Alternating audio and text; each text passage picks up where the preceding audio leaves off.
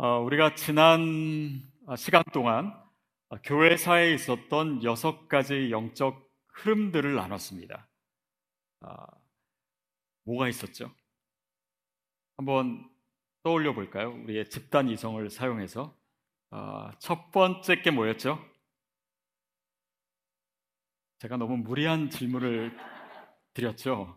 아, 첫 번째가 묵상의 영성이었습니다. 아, 그리고 두 번째가 네, 괜히 물어봤다는 생각이 잠깐 들라 그러는데 두 번째가 성결이에요. 또 세 번째가 뭐냐면 세 번째는 저도 아, 카리스마입니다. 성령이죠. 성령의 역사 그런 부흥 운동들이 있었죠. 또네 아, 번째가 뭐냐면 사회적 정의이고 그 다음에 복음 전도, 그 다음에 지난주 거. 지난주는 뭐였죠? 너무들 하시는 거 아닌가요? 예, 물론 다 기억하시겠지만 성육신의 영성입니다. 이 여섯 가지 어, 흐름들을 나누면서 이것이 어떻게 우리의 신앙생활 안에 균형 있게 자리 잡고 있는가 그것을 우리가 계속해서 살펴봤습니다. 아, 근데 저는 여기에요 한 가지를 꼭 더해야 될 것 같아요.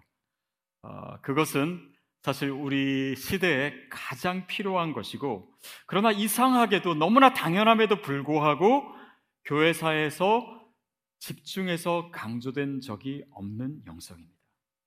이게 뭐냐면 사랑의 영성이에요.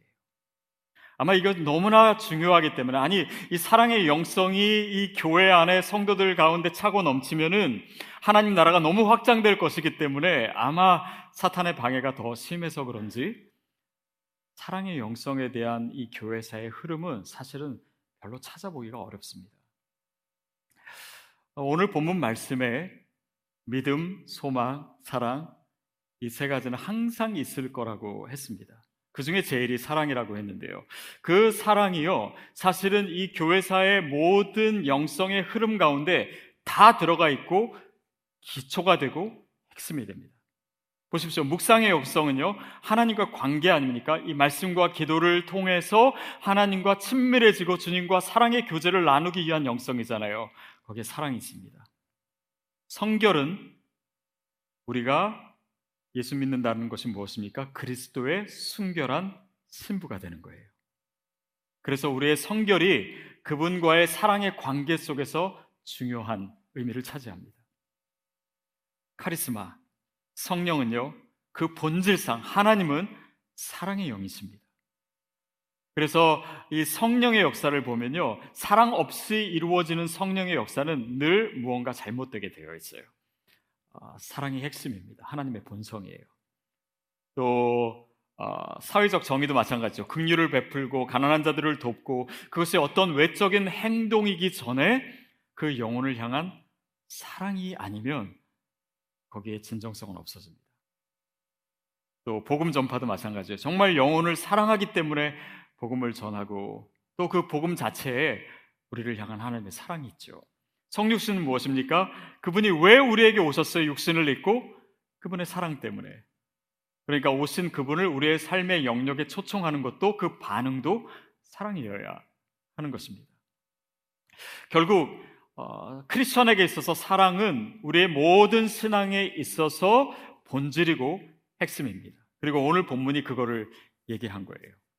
근데 믿음, 소망, 사랑이 항상 함께 한다. 함께 있을 거다. 맞습니다. 믿음이라고 하는 것은요, 우리가 하나님을 믿거나 그 하나님을 우리의 생각 안에 다 담을 수 없어요. 우리 경험 안에 다 담을 수 없습니다.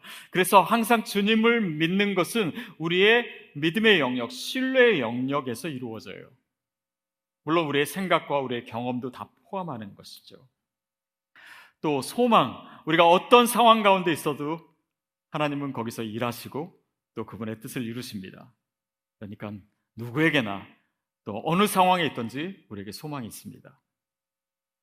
사랑, 하나님의 본질, 그분은 자신의 본성으로 우리를 만드셨어요. 그래서 우리의 삶을 이끌어가는 원리가 사랑이고, 우리의 삶의 목표와 우리의 삶의 어떤 방향과 이 모든 내용과 아니면 심지어는 굉장히 악한 사람의 마음에도요, 사랑은 있습니다. 그러니까 사랑은 항상 우리와 함께 있는데 그 중에 제일이 사랑이라고 얘기합니다. 근데 보통 사랑이라고 하면은 아 그냥 무조건 다 품어주고 무조건 다 용서해주고 거기에는 뭐 옳고 그름도 따지지 않고 뭐 어떤 그냥 사랑 주의를 얘기하는 것처럼 느껴질 수 있는데 사실은 그렇지 않습니다. 기독교의 사랑 안에는요 하나님의 정의가 있어요. 그 십자가에도 그렇듯이 죄의 문제에 대한 하나님의 답이 사랑이 아닙니까?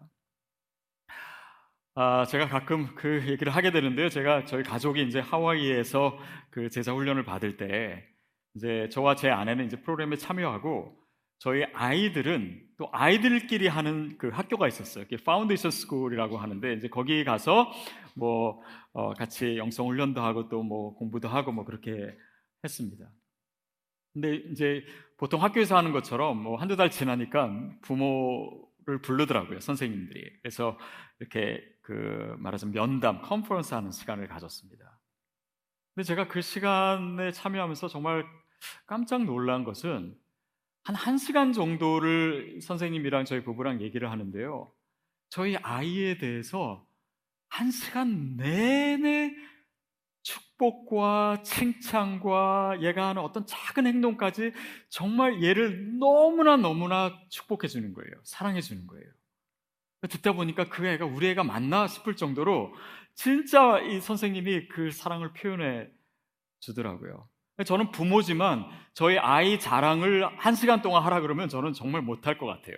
근데 그렇게 해서 막 그런 칭찬을 많이 들으니까 우리 아이가 여기서 진짜 잘하고 있는가 보다 이렇게 생각을 했어요. 근데 나중에 성적 나온 거 보니까 성적은 굉장히 저렴하게 주더라고요.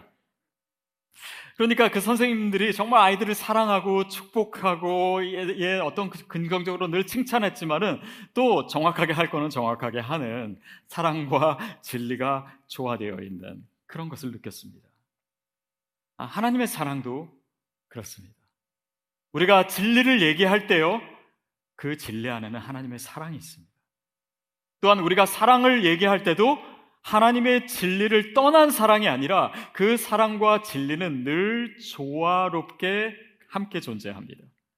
그것이 어, 우리에게 주어진 사랑이에요. 자, 오늘 본문이 어, 우리에게 주어진 그 context를 볼 필요가 있는데요. 아, 고린도 전서 말씀이잖아요. 그러니까 고린도 교회에 어, 사도 바울이 쓴 편지입니다.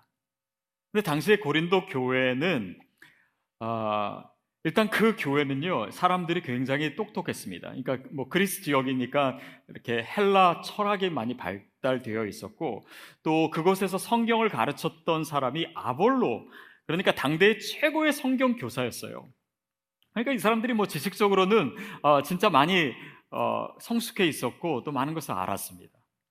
또 고린도 교회는요, 특별히 다른 교회들보다도 은사가 많았어요. 그래서 막 성령의 은사가 많고 그런 역사들이 많으니까 어떻게 보면은 이제 크리스찬들이 영적으로 성숙할 수 있는 두 가지 축이 다 있었던 교회예요. 근데 고린도 교회의 실상은 어떠했냐?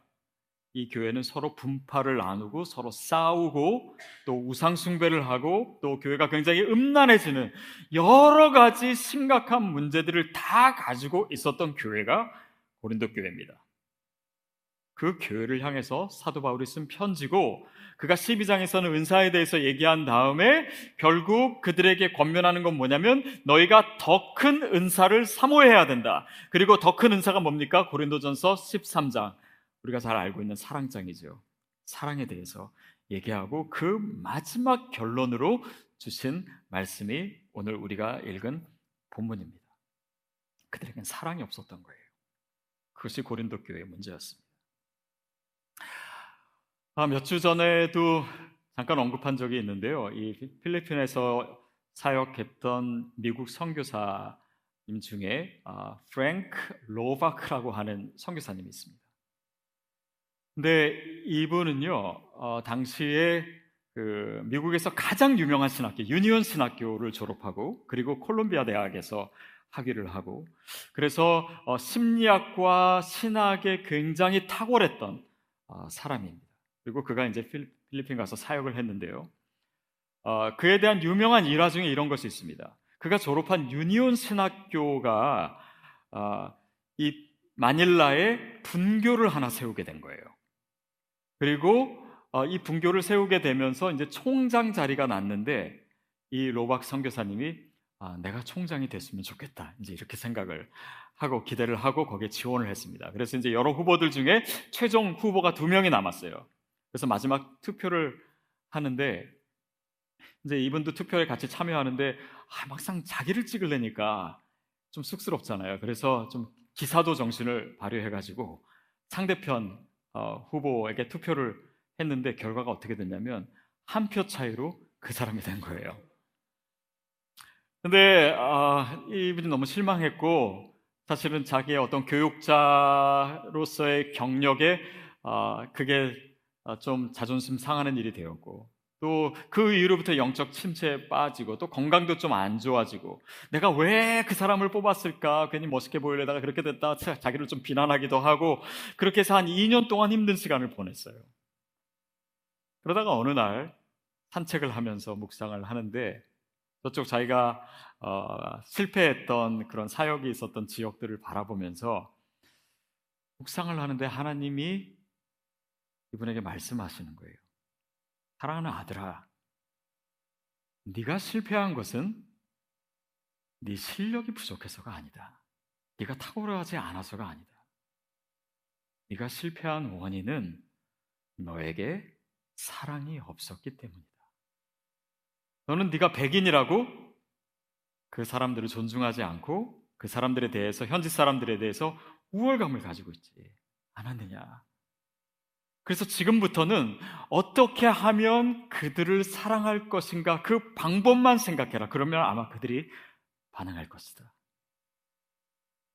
그 마음속으로 들리는 그 음성을 듣고요. 이 선교사님이 회개를 했습니다. 아주 깊은 회개를 했어요.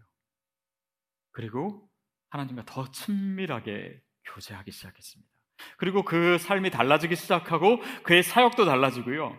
또 그때부터는 어, 거기에 있는 힌두교도를 위해서 꾸란도 공부하기 시작하고 그래서 그 현지 사람들을 존중하고 사랑하고 그 변화를 통해서요 그 사역이 확장되기 시작하는 나중에는 어, 세계 문명 퇴치 성교회를 세우게 되는데요 이 성교회를 통해서 무려 6천만 명이 글을 배우게 됩니다. 인류 역사상 가장 글을 많이 배우게 한 단체예요. 그리고 글을 가르치게 함으로써 성경을 나눠주고 그 성경을 통해서 복음을 전하는 그런 사역을 했어요. 여러분, 우리도 한번 생각해 볼 필요가 있습니다. 어쩌면 우리의 삶에 내가, 내가 기대대로 안 된 것들이 있고, 실패한 것이 있고, 어려움이 있을 수 있습니다. 아, 그러면은 우리는 스스로를 원망할 때가 있어. 아, 내가 더 열심히 했어야 되는데, 내가 더 탁월했었으면 좋았을 걸.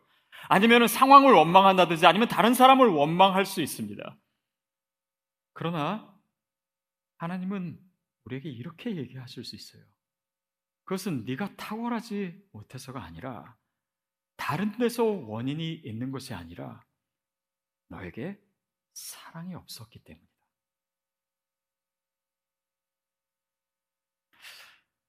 뭐 어떤 분들은요, 뭐 성공할 수도 있습니다. 아니면 어려움이 없을 수 있어요. 그런데 여러분, 크리스찬에게 있어서 우리가 생각한 대로 일이 잘 됐다라고 할 더라도 아니면 어떤 사람들은 내가 성공했다라고 할지라도 사랑이 없으면 우리에게는 그것이 진정한 성공이 될 수 없습니다. 그리고 그것을 고린도전서 시작하자마자 사도 바울이 얘기해요. 그게 1절부터 3절까지입니다. 우리 같이 읽도록 하겠습니다. 시작.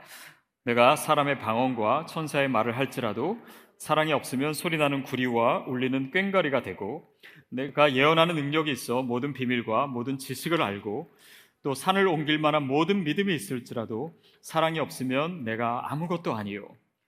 내가 내게 있는 모든 것으로 구제하고 내 몸을 불사르게 내어줄지라도 사랑이 없으면 내게 아무 유익이 없느니라. 내가 어떤 은사를 가졌을지라도 내가 얼마나 열심히 노력했던 것과 상관없이 내가 무슨 일을 했던, 내가 지위가 무엇이든, 내가 선교사가 됐든, 내가 목사가 됐든, 내가 뭐 가진 것을 다 팔아서 드렸든, 아니면 심지어는 내 생명을 불살라서 줬을지라도 사랑이 없으면 아무것도 아니다. Everything we do minus love equals nothing. 여러분 이것이 영적인 원리예요. 우리가 무엇을 했더라도 어떻게 했더라도, 얼마나 열정적으로 했던 상관없이, 얼마나 탁월하게 했던 상관없이, 나에게 어떤 은사가 있었던 거 상관없이, 나에게 사랑이 없었다면, 그것은 아무것도 아닙니다. 진정성이 없는 거예요. 하나님이 인정하시는 것이 아닙니다. 나에게 어떤 유익이 없는 거예요.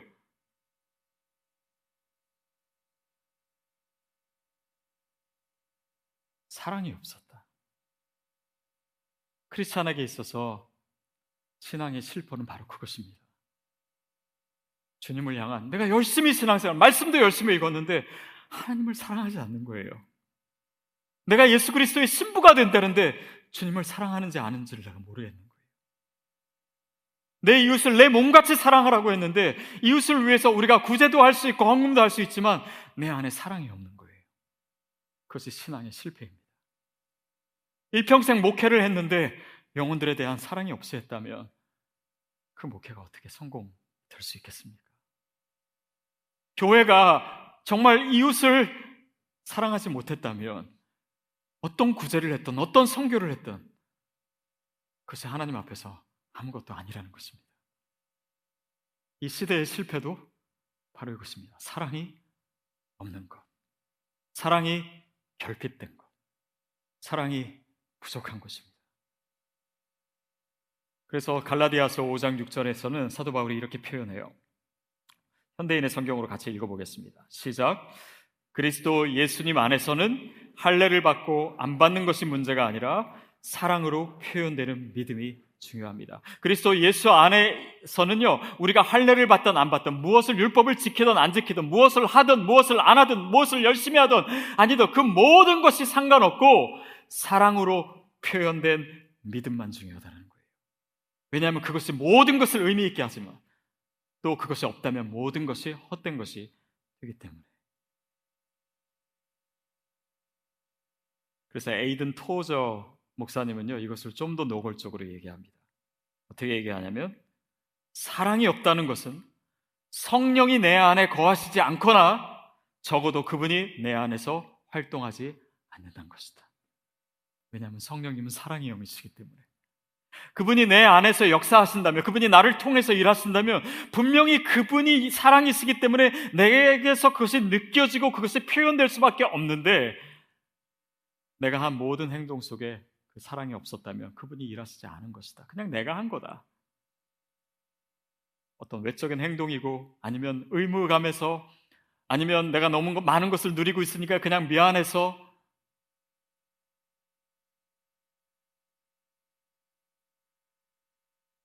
여러분 이렇게 얘기하고 있는 저는 사랑이 많으냐?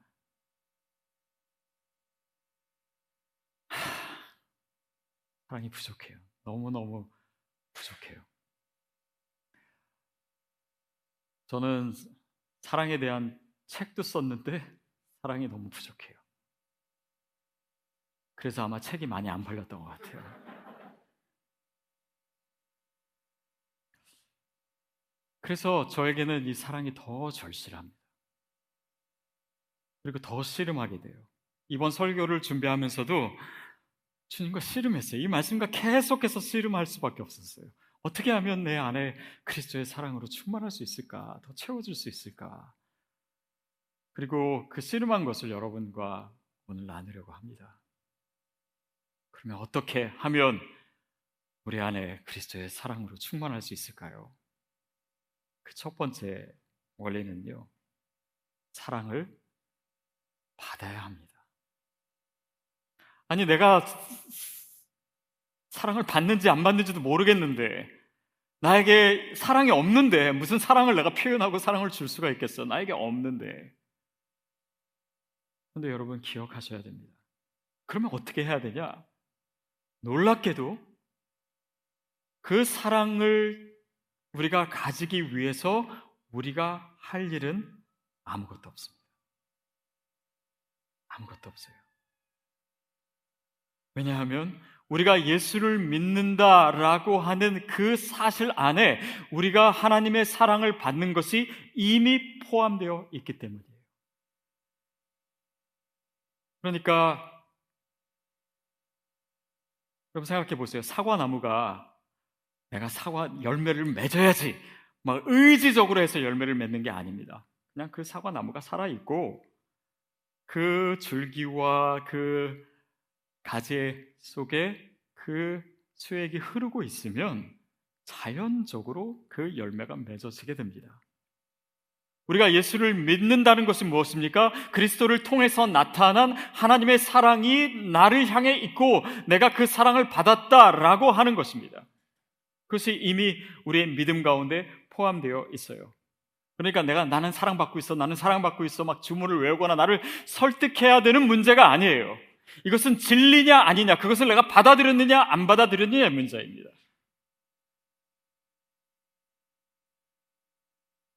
하나님께서 우리를 사랑하십니다. 그리고 예수 그리스도를 통해서 우리에게 그것을 보여주셨어요. 내가 하나님의 자녀라고 하는 사실, 거기에 하나님의 사랑이 이미 전제되어 있는 것이고 이것을 증명하기 위해서 내가 뭐 어떤 성공을 하든지 아니면 어떤 뭐 보상이 있든지 아니면 어떤 칭찬이 있어야지만 이 사랑이 증거된 것이다라고 할 수 없어요. 반면에 어떤 나에게 실패가 있고 또 내가 스스로에게 실망하고 어려움이 있고 아니면 누가 나를 비난하고 이것이 하나님의 사랑을 반증할 수 없습니다. 왜냐하면 하나님의 사랑의 증거는요 그런 것들이 아니에요. 한 가지밖에 없습니다. 오직 예수 그리스도의 십자가밖에 없어요. 그것이 그 사랑의 증거예요. 그러니까요, 신앙생활이라고 하는 것이 뭐냐? 그 사랑의 바다 안에서 헤엄치는 것입니다. 우리가 말씀을 읽는 것이 뭡니까? 그분의 사랑의 음성을 듣는 것이에요. 말씀과 기도로 주님과 교제하는 것이 무엇입니까? 그분과 사랑의 사귐을 나누는 것입니다. 우리가 예배 참여하고 있습니다. 그 사랑의 하나님의 품 안으로 들어온 거예요.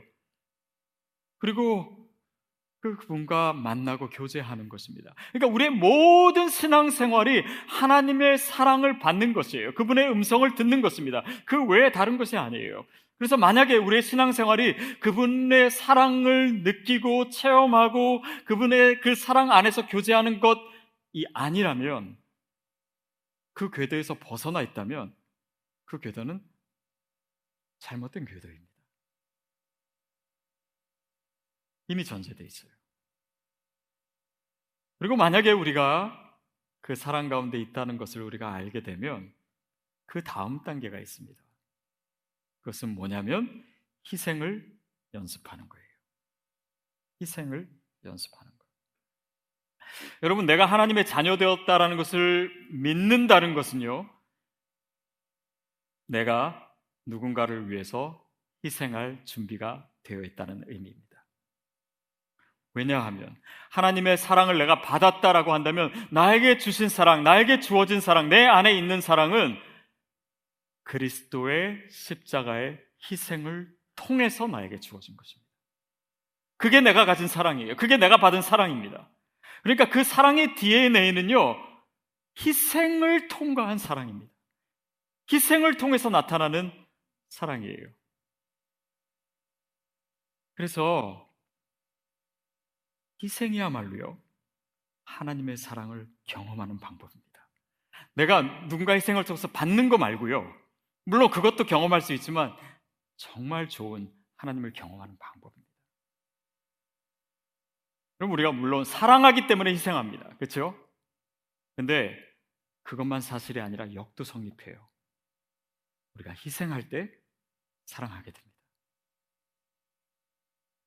애기 엄마들이 애기를 얼굴도 보지 못해요. 그러나 걔를 임신하고 입덧도 하고 또 뱃속에서 발로 차는 거 아프기도 하고 잠도 못 자고 이 아이를 위해서 희생이 시작되는 것입니다. 한 번도 보지 않은 이 아이를 엄마는 사랑해요. 이미 사랑해요. 아마 아빠보다 더 사랑하는 것 같아요. 왜냐하면 그만한 희생이 있었기 때문에. 그 출산의 고통의 그 희생을 통해서 아이를 더 사랑하게 됩니다. 여러분 생각해 보세요. 왜 우리가 하나님을 사랑하지 못하고 있는가? 그 이유 중에 가장 중요한 것은요, 우리가 주님을 위해서 희생해 보지 않았기 때문입니다. 내가 왜 교회를 사랑하는지 안 사랑하는지 모르겠나, 교회를 위해서 희생해 보지 않았기 때문이에요. 그래서 많은 경우에 교회에서 더 멀리 사는 분들이 교회를 더 많이 사랑하시더라고요. 그것도 희생이기 때문에. 내가 왜 누군가를 사랑하지 못하고 있는가? 그를 위해서 희생해 본 적이 없기 때문이에요. 결국 그 희생의 크기만큼 우리가 사랑하게 됩니다. 우리가 사랑하고 있다고 해도요, 우리가 희생하면 더 사랑하게 돼. 이게 마치요, 우리가 요즘 백신 맞고 있는데 부스터 샷과 같아요. 주님이 우리에게 주신 사랑이 있는데 우리가 희생할 때 그, 그것이 더 촉매제가 됩니다. 기폭제가 돼요. 사랑하는 여러분, 저와 여러분에게 그 사랑이 있게 되기를 바랍니다. 그 희생이 있게 되기를 바라요. 그게 내 안에 주님의 사랑이 채워지는 너무나 중요한 원리예요. 그 다음에는요, 계속해서 사랑을 구하십시오. 여러분, 사랑은요, 우리의 통제를 벗어나 있습니다. 내가 사랑하고 싶다고 사랑할 수 있는 게 아니에요. 내가 사랑하기 싫다라고 해서 사랑 못하는 게 아닙니다. 내가 통제할 수가 없어요. 왠지 아십니까? 이 사랑은 원래부터 나에게 속한 것이 아니에요. 사랑은 하나님께 속한 것입니다. 그러니까 우리가 그분께 사랑을 구할 때 그분이 그분의 사랑을 주세요. 그렇지 않은 것은 다 인간적인 사랑입니다. 사랑이라고 착각하는 것들이에요. 그래서 아까 고린도 전서 12장 31절 마지막에 뭐라고 얘기했습니까? 너희는 더욱 큰 은사를 사모하라. 내가 또한 가장 좋은 길을 너에게 보이리라. 그것을 사모하라. 그것을 구하라. 그러면 내가 너에게 주겠다. 주님이 말씀하세요. 누가복음에 보면 예수님께서 제자들에게 이렇게 얘기하십니다. 어, 구하라 너희가 구할 것이요 찾으라 찾을 것이요 문을 두드리라 열릴 것이니라. 그러면서 어, 악한 자들도 악한 아비도 자녀가 뭐 생선을 달라고 하면 누가 뱀을 주겠으며 알을 달라고 하는데 정갈을 주겠느냐 하물며 하늘에 계신 너희 아버지께서 너희가 구하는 구할 때 구하는 자에게 뭐라고 하시냐면 성령을 주시지 않겠느냐 말씀하세요.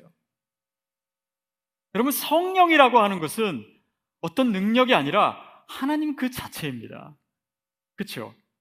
그리고 그 성령, 하나님은요, 그분을 가장 그분의 본성을 잘 표현할 수 있는 것은 사랑입니다. 이것이 그분의 본질이에요. 그분의 에센스입니다. 그러니까 성령을 주시지 않게 너희가 구할 때 내가 그 성령을, 내가 그 사랑을 너에게 주지 않겠느냐.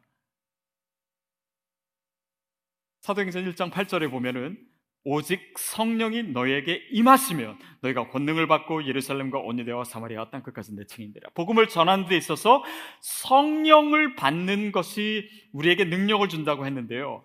무슨 능력입니까? 복음을 가지고 예루살렘 뭐 땅 끝까지 가는데 어떤 능력이 필요합니까? 어떤 능력을 하나님이 성령을 통해서 주셨을까요? 뭐 여러 가지가 있겠죠. 체력? 예, 그것도 물론 포함은 되겠죠. 그러나 본질은 아닙니다.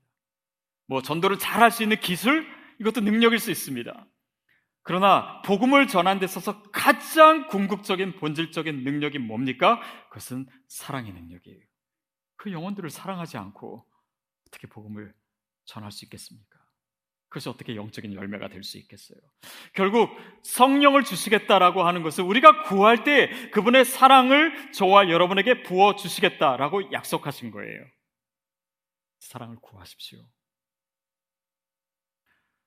저의 삶을 되돌아볼 때 저도 사랑하려고 노력한 적이 참 많았던 것 같습니다. 그런데 제 의지적으로 누군가를 사랑하겠다라고 해서 한 시도는요, 사실은 결국 한 번도 성공한 적이 없었습니다.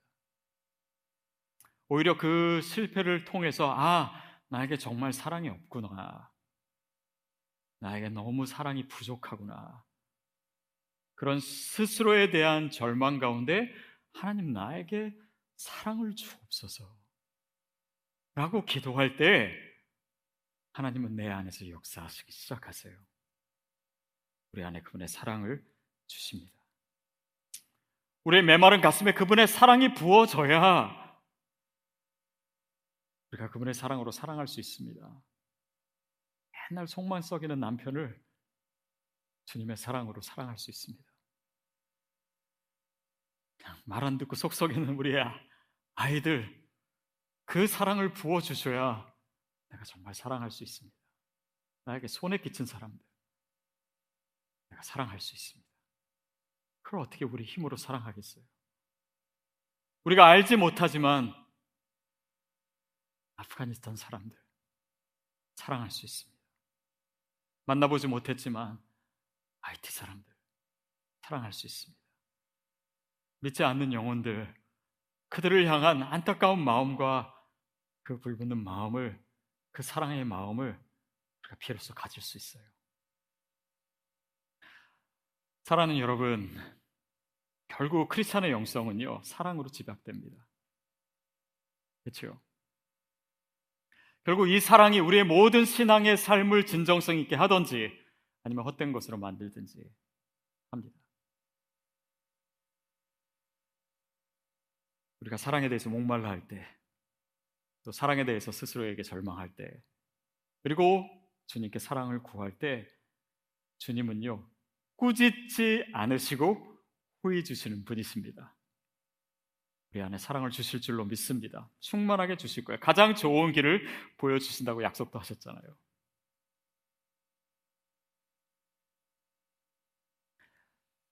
사랑하는 여러분, 오늘 우리의 영성이 다시 차오르게 되기를 축복합니다. 그분의 사랑이 들어올 때 이루어져요. 특히 이 팬데믹 상황 가운데 어쩌면 사랑하지 못하도록 방해하는 것이 참 많은 것 같습니다. 사람들 만나기도 힘들고, 또 만나자라고 하기도 어렵고, 저는 요즘 정말 성도님들랑 밥 먹고 싶어요. 만나고 싶고, 교제하고 싶고, 사랑을 나누고 싶고, 고민도 들어주고 싶고, 그러나 여러분, 이 어려운 상황이 우리가 사랑 못할 상황은 아닙니다. 오늘 우리가 주님께 간구할 때, 우리가 주님께 구할 때 성령께서 우리 가운데 분명히 임하실 거예요. 그리고 그 사랑을 채워주실 겁니다. 그리고 이 시기가 오히려 우리가 영적으로 도약할 수 있는 계기가 될 줄로 믿습니다. 그 주님의 손길을, 그 주님의 채우심을 경험하는 저와 여러분 되기를 축복합니다.